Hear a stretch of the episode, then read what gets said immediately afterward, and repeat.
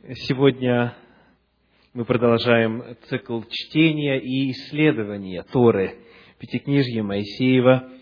И перед нами книга Исход, 13 глава, 17 стиха по 16 стих 17 главы, до конца 17 главы. Как всегда, мы с вами обратим внимание на некоторые моменты, которые либо представляют собой открытие, по крайней мере для меня, когда я исследую тот или иной отрывок Торы, э, либо представляют собой места, против которых просто нельзя пройти мимо, поскольку они содержат фундаментальные, важные истины Священного Писания, открывающие перед нами характер Божий, сущность Божью. И, конечно же, мы не сможем исследовать и обратить внимание на все, что здесь говорится. Итак, начнем. 13 глава книги «Исход». Откройте, пожалуйста, стихи 17 и 18.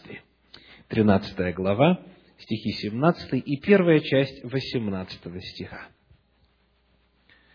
Когда же фараон отпустил народ, Бог не повел его по дороге земли филистимской, потому что она близка. Ибо сказал Бог, чтобы не раскаялся народ, увидев войну, и не возвратился в Египет.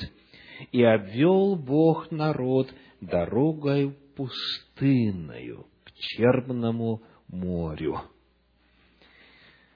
В тексте присутствует парадокс.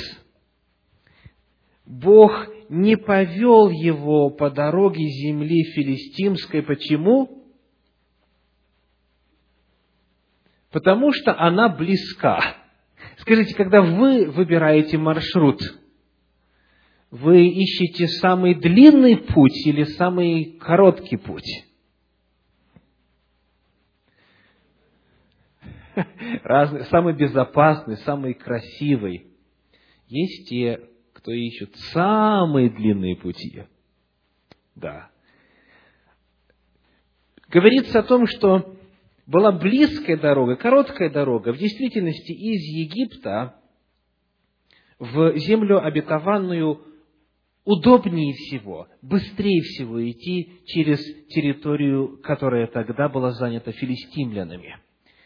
Но Господь не повел туда, потому что сказал Бог – чтобы не раскаялся народ, увидев войну, и не возвратился в Египет. Это очень интересное место священного писания. То есть Господь предполагает, что народ может вернуться в Египет. То есть Он предполагает, что они вышли из Египта и захотят оставаться в этом своем намерении, потому что они понимают, что это правильный путь. Он не хочет, чтобы они вышли и ушли в другую землю, просто потому что кто-то им сказал, или просто потому, что у них нет выбора, просто потому, что страшно, и Господь может поразить тут же на месте, как раньше уже непослушных египтян. Господь хочет, чтобы они продолжали идти, чтобы они не возвращались в Египет, потому что они понимают, что это правильный путь. А если им встретиться на пути препятствия, они могут раскаяться и могут уйти назад. Скажите, какого рода препятствия могли встретиться на коротком пути? Война. Чтобы не раскаялся народ, увидев войну. А кто бы стал с ними воевать по тексту? Филистимляне. Филистимляне в действительности были весьма воинственным народом. В культурном отношении, в военном отношении очень развитым народом.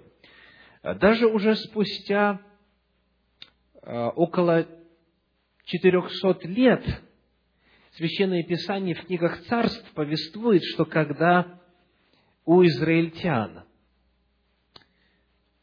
затупится топор или какое-нибудь еще орудие труда, они ходили к филистимлянам, чтобы заточить, будь то топор или что-нибудь еще, лопату и так далее, потому что в земле израильтян сказано не было этого.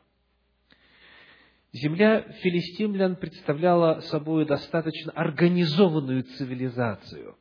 И еще в дни Саула и Давида и Соломона этот народ по-прежнему представлял собою серьезную в военном отношении силу. И потому, конечно же, люди, которые прожили в рабстве несколько сот лет, люди, не учившиеся воевать, которые были по своей деятельности профессиональной кем?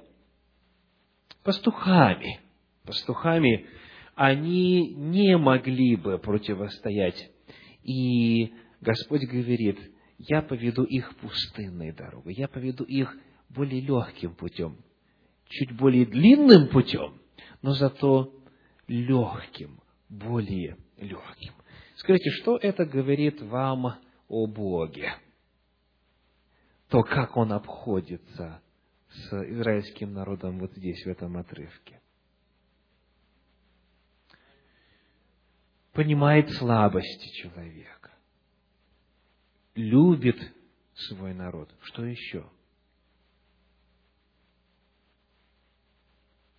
Заботится заранее продумывает, как же сделать так, чтобы достичь цели, желанной цели, таким образом, чтобы это не было вдруг и сразу, не по силам народу. Очень интересно, Талмуд поясняет эту ситуацию с помощью притчи. Отношение Всевышнего к еврейскому народу подобно обращению царя сыном, которому он решил передать свои владения. Царь подумал так, сын мой еще молод, он с трудом читает и пишет. Разве сможет он управлять всеми моими владениями, если я передам ему их сейчас? Подожду, пока он окрепнет и наберется ума. Так и Всевышний. Он подумал, сыны Израиля еще дети. Сначала следует научить их понимать и исполнять мои заповеди, и только после этого я смогу передать им во владение страну, которую обещал. Господь ведет Израиля таким образом, чтобы путь больше всего ему подходил, исходя из его теперешнего духовного уровня. Это Божья любовь. Он ведет нас медленно, той дорогой, которая лучше всего нам подходит. И вот, точно так же, соответственно, следует делать и нам. Очень часто те, кто в результате определенного процесса, часто длительного, открыл для себя новые грани Божьей истины, то, что раньше не знал, что раньше в Библии не видел, чему ему в церкви его не учили – пройдя вот этот вот длинный путь познания, который приводит его к новым открытиям, наполняется желанием спасать весь мир и проповедовать и провозглашать истину Божью везде, кругом, с большим энтузиазмом.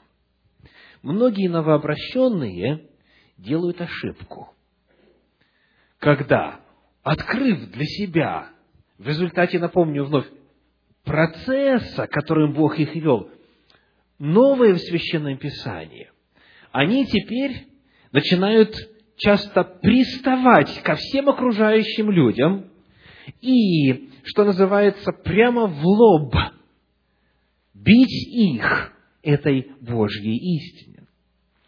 Очень часто они забывают, что сам их собственный путь был медленным – Некоторым из вас для того, чтобы принять решение присоединиться к Божьей Церкви, потребовалось два года, три года. Так? Но потом, когда человек утвердился и увидел, что это да, истина Божья, он часто идет к своим соплеменникам, братьям и сестрам в той среде, где он находился, и начинает, возомнив себя а, Божьим вестником, которому тайны сердца открыты, поносить их и представлять эту истину вызывающим тоном, требуя, чтобы человек тут же, как только услышал, сразу же откликнулся и сразу же принял. Так не бывает. Господь по-другому действует. Когда вы встречаете человека и обнаруживаете, что ему еще просто неведомы те истины, которые Господь уже вам открыл, задайте себе вопрос. К чему вы хотите его довести? До какого уровня? Где он находится? Нужно определить. И третий вопрос какой? Какой дорогой его повести? Пожалуйста, не ведите его через землю филистимскую. Ведите его легкой дорогой, пустынной дорогой.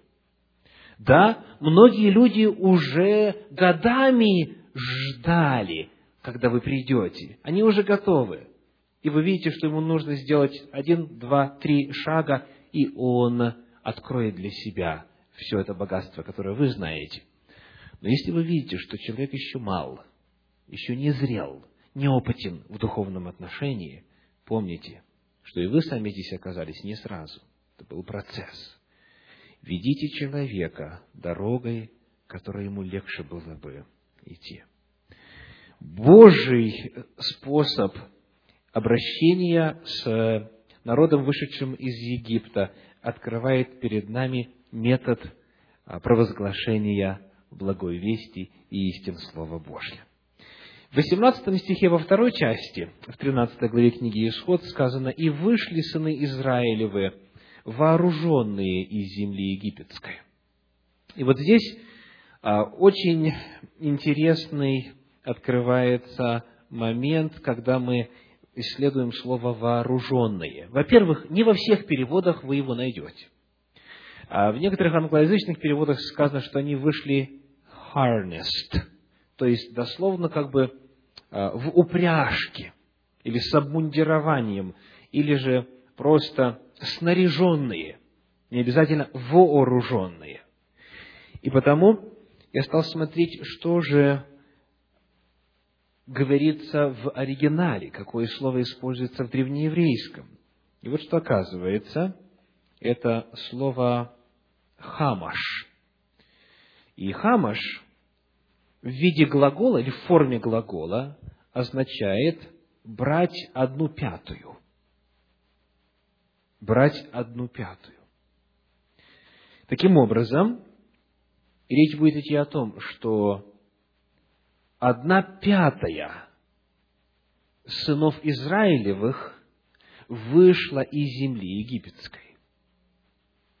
В Септуагинте, греческом переводе Ветхого Завета, предлагается такой же вариант. Дословно по-гречески «пемпте дегенея анебесан». Пятая часть населения сынов Израилевых вышла из Египта. И когда я открыл комментарии иудейские, обнаружил следующее. Раши, известный комментатор Средневековья, пишет, это слово означает, что один из пяти, то есть пятая часть, вышли из Мицраима. Мицраим – это Египет. А четыре части умерли там на протяжении трех дней тьмы они, ибо они не были достойны избавления. Очень интересно. Комментарий Санчина пишет, это слово, образованное от глагола «химеш» разделить на пять частей. Мидраш рассказывает, что многие евреи, не захотев оставить Египет, погибли там. Лишь один из пяти евреев, тех, кто должен был участвовать в исходе, покинули Египет. Таким образом, открывается, что, как мы подчеркивали раньше, выход из Египта не был делом национального значения. Выход из Египта и природа этого выхода не была делом спасения по национальному или генетическому признаку. Поскольку, оказывается, далеко не все иудеи, потомки Авраама по плоти, вышли из Египта. Согласно иудейским комментариям, просто не все захотели выйти. Не все были согласны оставлять это место.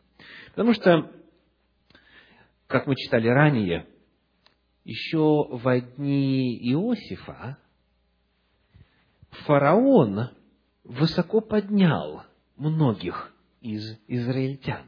Он говорит, если есть какие способные люди, то я возьму их и представлю на уровне фараона, на уровне управления страны, вот к таким и к таким и к таким работам и управителям работ. И потому, конечно же, исходя из вот этого факта, упомянутого в Торе, не все евреи были рабами.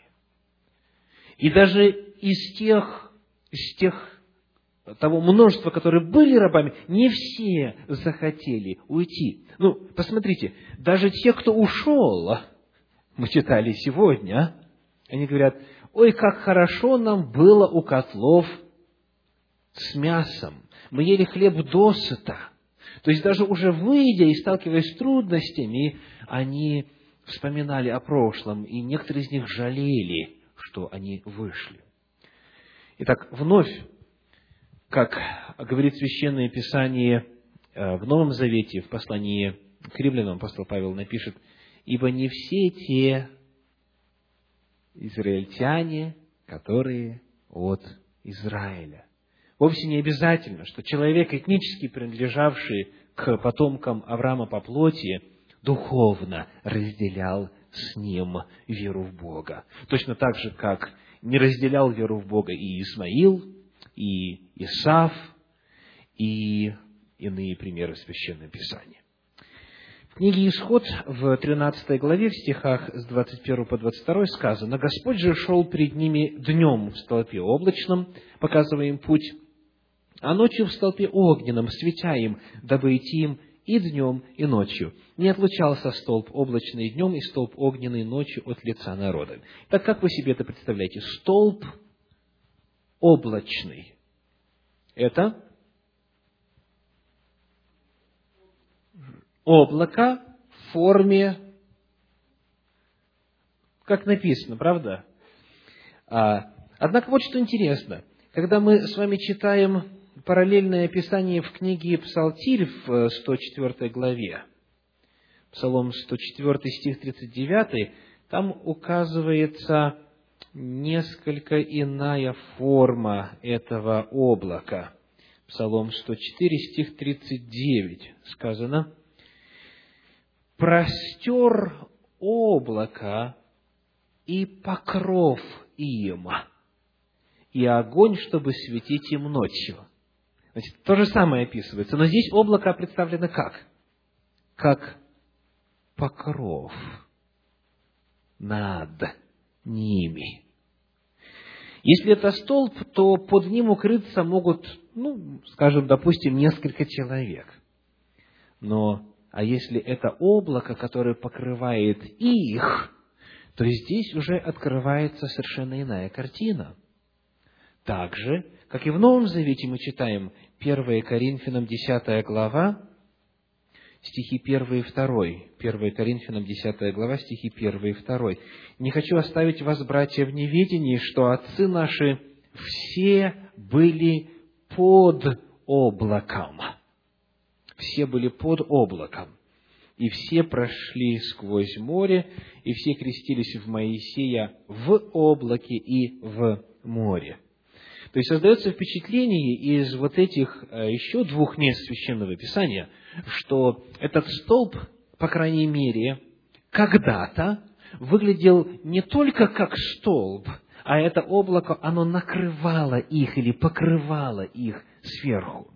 У пророка Исаии есть очень интересные стихи на эту тему. Исаия 4 глава, стихи 5 и 6. Исайя 4 глава, стихи 5 и 6. «И сотворит Господь над всяким местом горы Сиона и над собраниями ее облако и дым во время дня, и блистание пылающего огня во время ночи, ибо над всем чтимым будет покров, и будет шатер для осенения днем от зноя, и для убежища и защиты от непогод и дождя. То есть Исаия тоже описывает облако и огонь, которые были а, спутниками Израиля на протяжении путешествия в пустыне, но он говорит о том, что вот это облако, оно становится покровом, и оно укрывает, оно защищает днем от зноя, оно служит убежищем от непогод.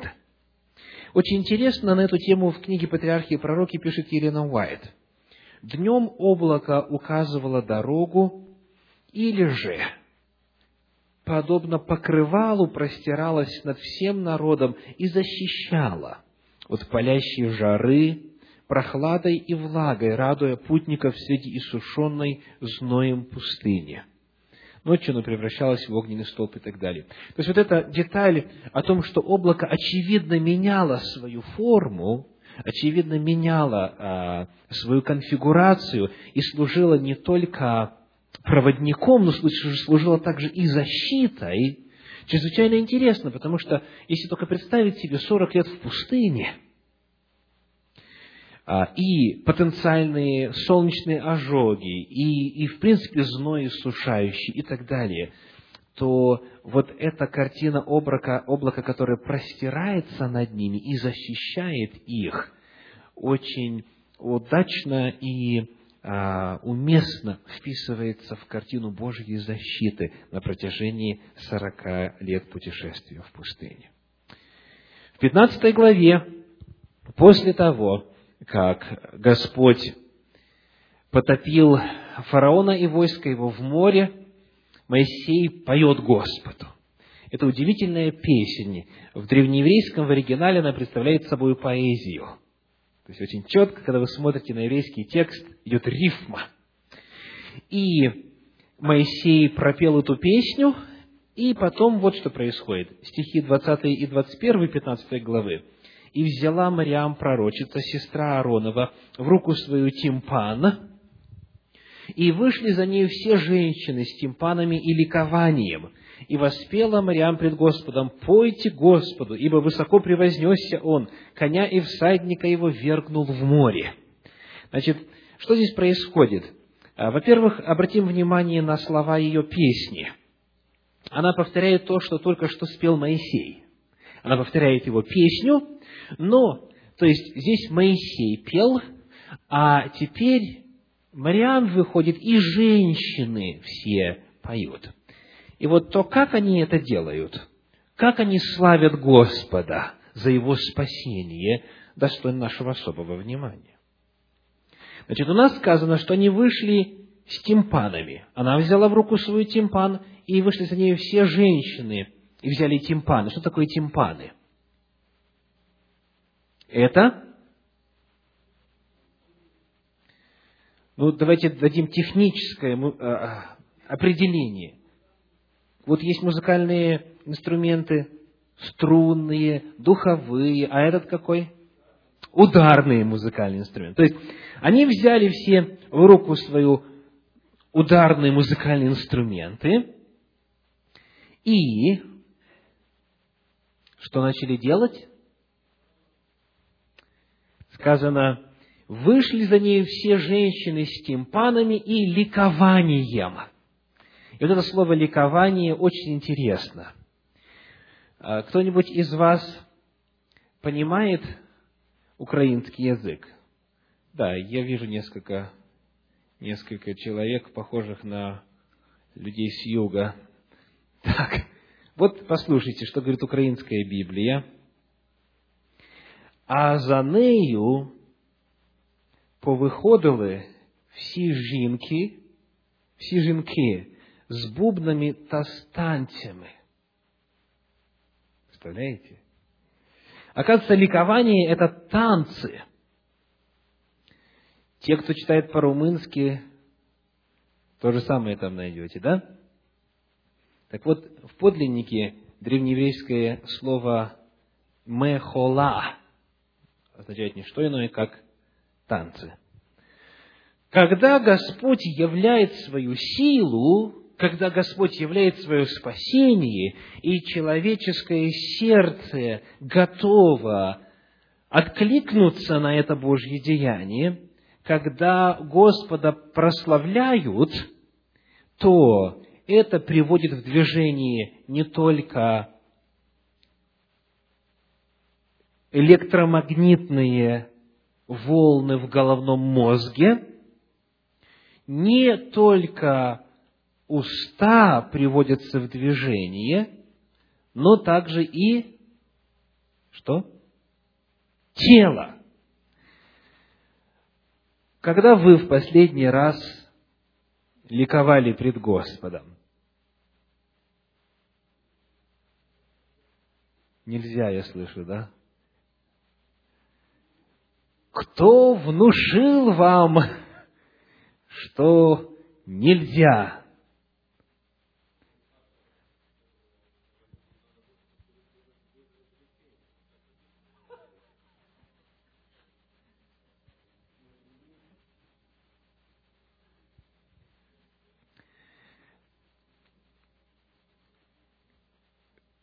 Хотите узнать, что означают слова книги Екклесиаста «время сетовать» и «время плясать»?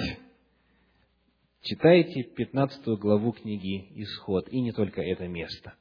Итак, мы видим, что в служении Господу все естество человека участвует. И я думаю, что Мариам вела себя столь же естественно, как ведут себя еще не отягощенные культурой, культурными традициями некоторых кругов дети. Скажите, дети тех христиан, которым танцевать нельзя, что делают, когда слышат, слышат музыку? М? Начинают двигаться в такт. Не правда ли? Они еще не знают, что естественная реакция организма запрещена. И Мариам тоже об этом не знала. Итак, очень лаконично, коротко она взяла в руку свой тимпан, за нее вышли все женщины. Обратите внимание, это не парные танцы, с тимпанами и танцами. Пятнадцатая глава, исход заканчивается очень неприятным описанием. Исход 15 глава, стихи с 22 по 26. «И повел Моисей израильтян от Черного моря, и они вступили в пустыню Сур, и шли они три дня по пустыне, и не находили воды». Прежде чем критиковать израильский народ, попытайтесь представить, что значит быть три дня без воды – Это первое. Второе, что значит быть три дня без воды в пустыне? И вот, вы помните, они идут почему? А? Под облаком, да. Они идут, потому что облако им направляет дорогу, правда? И смотрите, что происходит. Облако их ведет, э, и пришли в меру и не могли пить воды в мире, ибо она была горька. Почему и наречено имя месту тому, или почему и наречено тому месту имя мера. Так представьте себе ситуацию. Господь их ведет, облако ведет их днем, столб огненный ночью, и приводит к воде. То есть, сомнений нет, что Бог их туда привел, правда? И вот Бог приводит их к воде и говорит, пейте, а пить невозможно. И, конечно же, ропот усиливается, они называют это место мерра, то есть горечь. И возроптал народ на Моисея, говоря, что нам пить? Моисей возопил Господу, и Господь показал ему дерево, и он бросил его в воду, и вода сделалась сладкою. Там Бог дал народу устав и закон, и там испытывал его. Весьма интересное место священного писания. Обратите внимание, что а, упоминание о том, как Господь дает устав и закона, идет в контексте чего?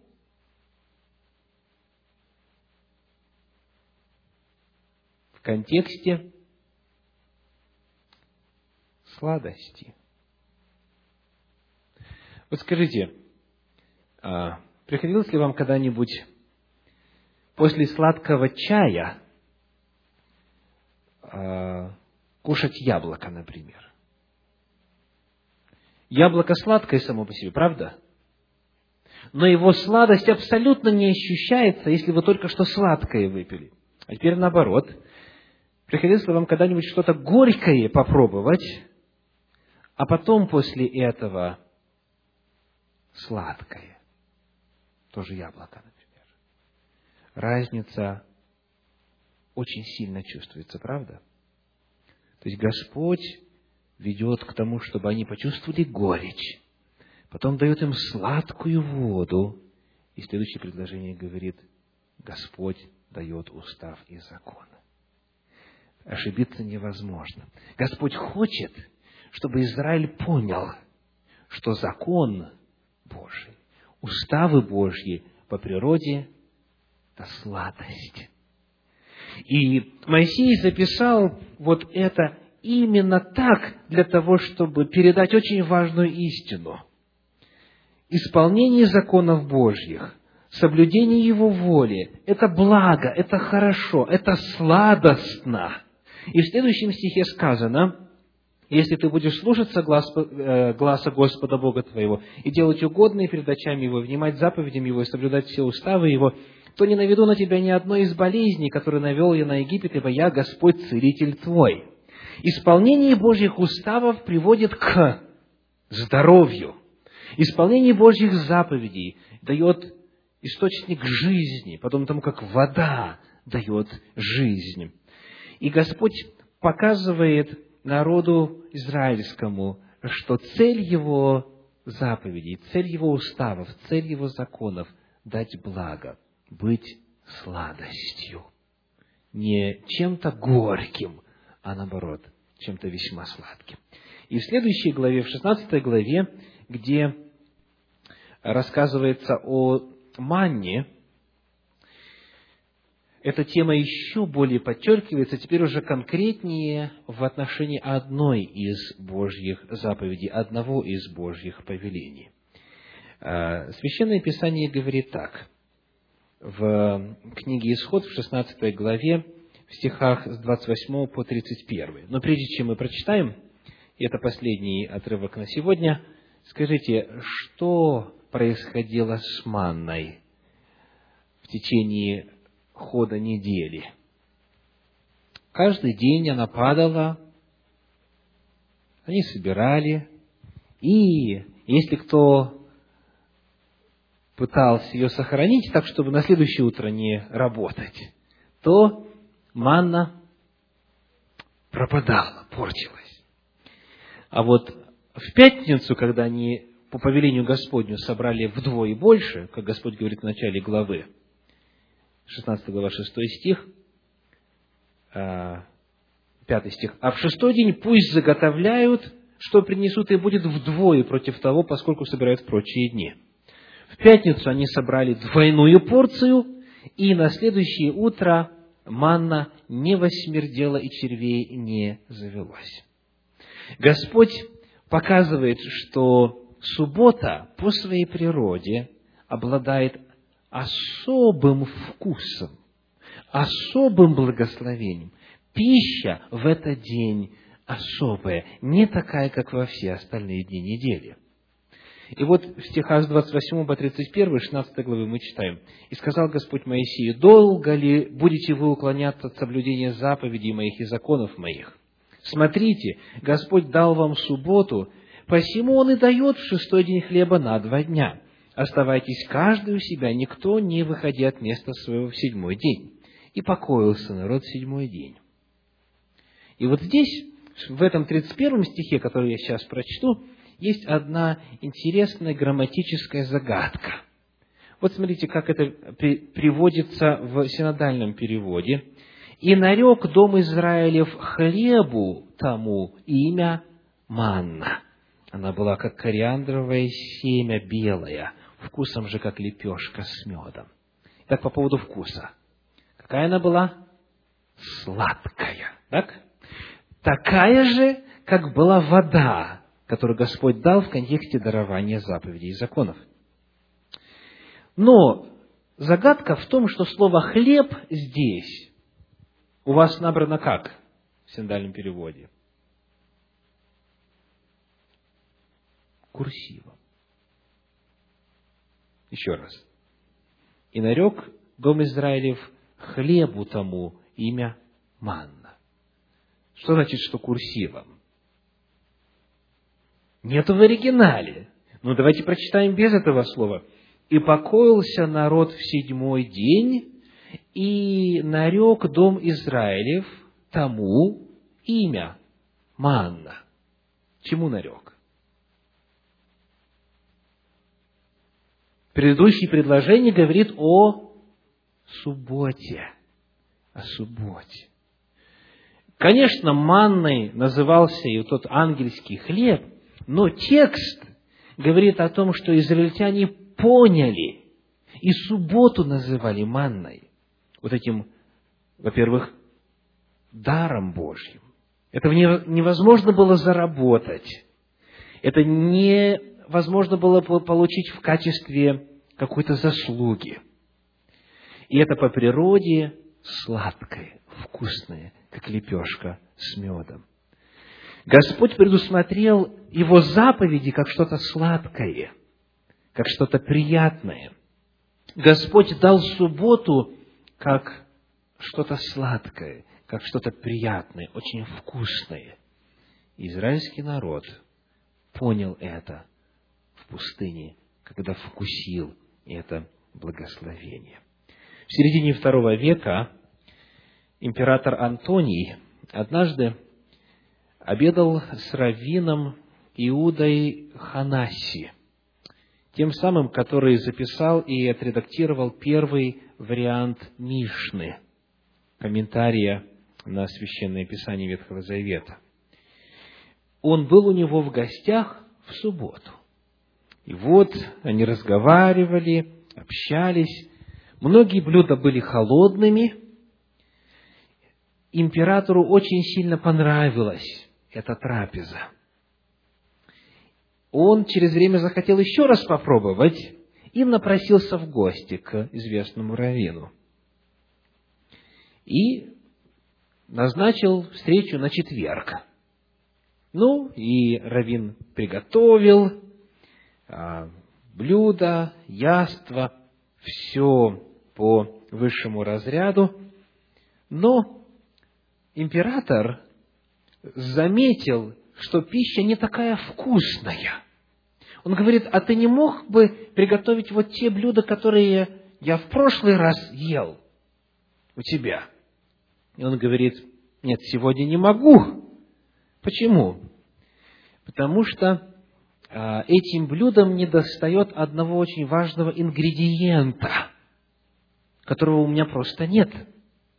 Тот говорит ему, я же император, ты мог мне сообщить заранее, я любой ингредиент куплю, любой ингредиент достану. Тот говорит, при всем уважении, даже император не в состоянии купить этот ингредиент. И тот говорит, ну что же это за ингредиент? Он говорит, этот ингредиент – суббота.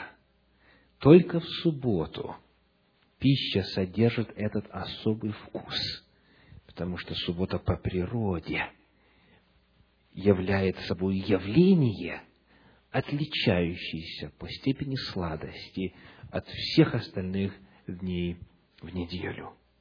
Суббота – это не то, что мы делаем, это то, что мы получаем. Это Божий дар. Бог напоминает нам о том, что есть особое время, когда Он нам служит. В субботу Он восстанавливает наши физические, эмоциональные, духовные силы. В субботу Он дает нам новые хлебы предложения, дает духовный хлеб. И Иисус показывал именно этот особый вкус субботы на протяжении всего своего служения. Он исцелял в субботу, Он прощал в субботу. Это был день отрады, день радости для тех, кто был рядом с Иисусом Христом в субботний день. У субботы особый вкус, вкус манны, как лепешки с медом. И вот вопрос, а какова на вкус ваша суббота? Есть два термина в этой недельной главе Торы. Мера, то есть горечь, и манна, сладость. Это наш выбор. Суббота призвана и является для тех, кто принимает ее так, как Господь дает, является сладостью и огромным благословением. Выбор за вами. Аминь.